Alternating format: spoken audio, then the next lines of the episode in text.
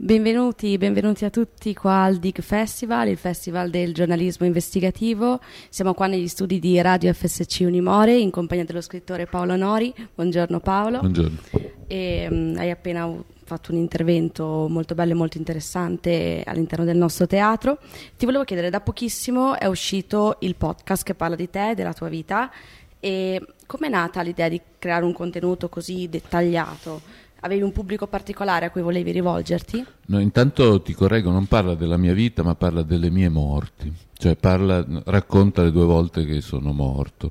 E non avevo un pubblico particolare, cioè credo che siano due esperienze interessanti. E, ed eh, si rivolge a chi si interessa di morte.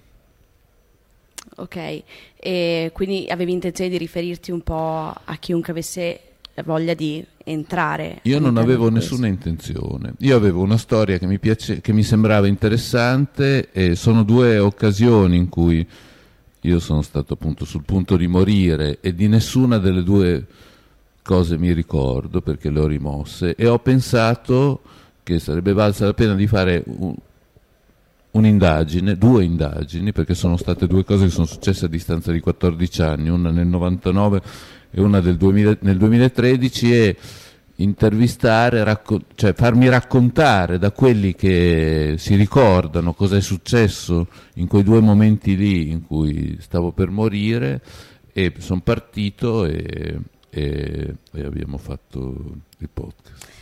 Ok, la, la, seconda domanda che ti faccio è proprio collegata a questo tema, no? Cioè all'interno del podcast ci sono un sacco di personaggi che ricompongono come una sorta di puzzle, no? questi, eh, questi, momenti dei familiari, degli amici, medici e volevo sapere che cosa hai provato nel momento in cui hai appunto ricostruito come se fossi quasi un detective questi attimi di cui tu non hai particolare memoria.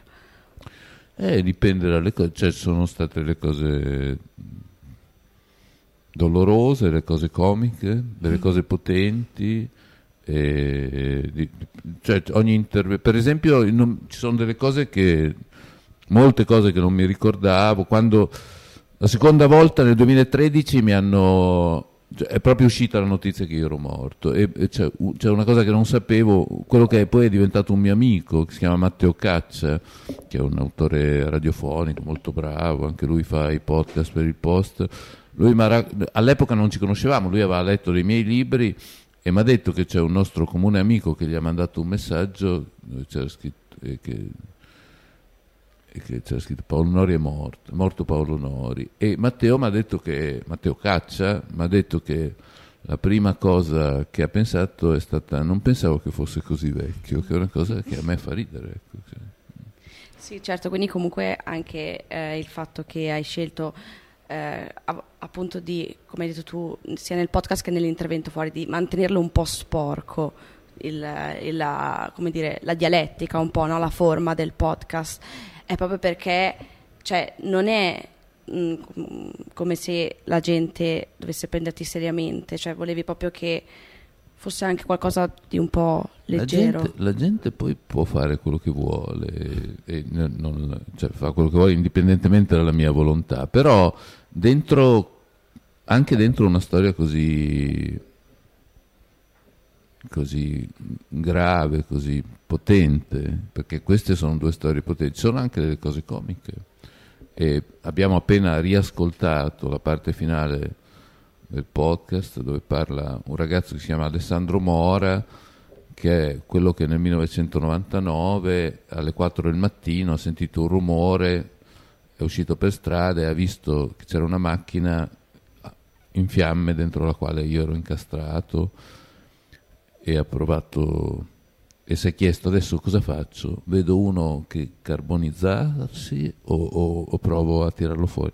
E ha provato a tirarmi fuori, alla fine ci è riuscito e mi ha raccontato che io pre- in, no, facevo resistenza, non volevo uscire, stava, era colata, mi era colata in testa la capotta della due cavalli, avevo preso fuoco e a un certo punto mi sono alzato in piedi, ho allargato le braccia e ho detto stiamo calmi. questa è una cosa comica dentro un momento, cioè io stavo per morire, però inconsapevolmente ho fatto una battuta che, che, che che fa ridere. Ecco. E le, le, cose tragiche, le cose comiche, cioè sono l'una alla faccia dell'altra, cioè, si, prend- si, devono prendere insieme. Ecco. E io ho voluto tenerle insieme, non ho censurato le parti comiche e non ho censurato nemmeno le parti tragiche. Questa storia qua non è una storia leggera, ci cioè sono delle parti che a me mi commuovono, che mi fanno star male. E, um, ti volevo fare anche un'altra domanda. E, è una delle prime volte che ti approcciavi un po' al mondo del podcast, avevi fatto, se non sbaglio, solo un altro, tipo un'altra sì. piccola collaborazione col post e hai trovato, come dire, quali differenze principali hai trovato rispetto agli altri mezzi di comunicazione con cui... Io, non, io, io scrivo dei libri, sì. la cosa che, che, faccio è scrivere dei libri e quando ho cominciato io pensavo che fosse una cosa simile, cioè scrivere un podcast, scrivere un romanzo, secondo me era un'esperienza simile, con la differenza che invece di aprire le virgolette e di riportare quello che dicono i personaggi, lo, dicevano, cioè sentono loro. Ecco.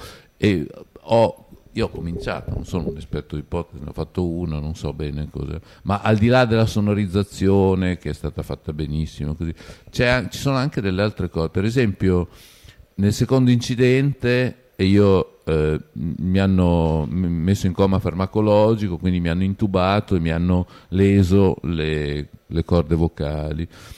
E di conseguenza quando sono uscito dall'ospedale io facevo fatica a parlare e ho detto a Silvia Righini, che è l'autrice insieme a me, le ho detto che non, che non riuscivo a cantare e lei mi ha chiesto ma tu canti? E io le ho chiesto ma tu non canti? E, allora, e lei mi ha detto eh, prova a cantare, io ho cantato due canzoni russe, la seconda è l'internazionale col testo russo e quella roba lì, cioè sentire come mi piace cantare l'internazionale russo, è una cosa che non è scrivibile, cioè io in un romanzo posso scrivere il testo in russo l'internazionale, ma un lettore che non sa il russo e, e anche uno che sa il russo, cioè non sente, quella cosa lì è una cosa che si può fare solo cioè si possono sentire. Ecco. E, e, probabilmente ci sono tante altre differenze, magari se vado avanti e vado avanti a fare dei podcast eh, ne scoprirò delle altre.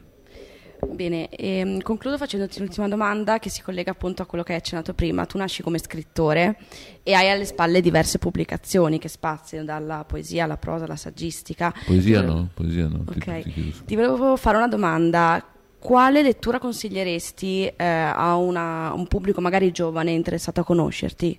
che ti scopre, che ti sta scoprendo? No, no, non lo so. Il primo libro che ho pubblicato si chiama Le cose non sono le cose.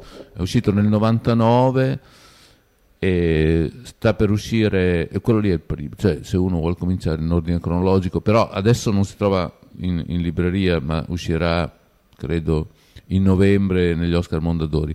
Il secondo si chiama Basso Tuba non c'è, questo si trova ed è, se uno vuole cominciare, però eh, secondo me uno poi, io non è che sia molto, eh, come dire, bravo a consigliare delle letture eh, e credo che debba avvenire, uno va in biblioteca o in libreria e, e capita contro una cosa e e, e la annusa, la guarda così e, e, ognuno prende poi quello che gli interessa. Bene, io ti ringrazio grazie, per averci grazie. prestato il tuo tempo e salutiamo chi ci sta guardando e ringraziamo Radio FSC Unimore per averci dedicato appunto lo spazio. Grazie, grazie mille.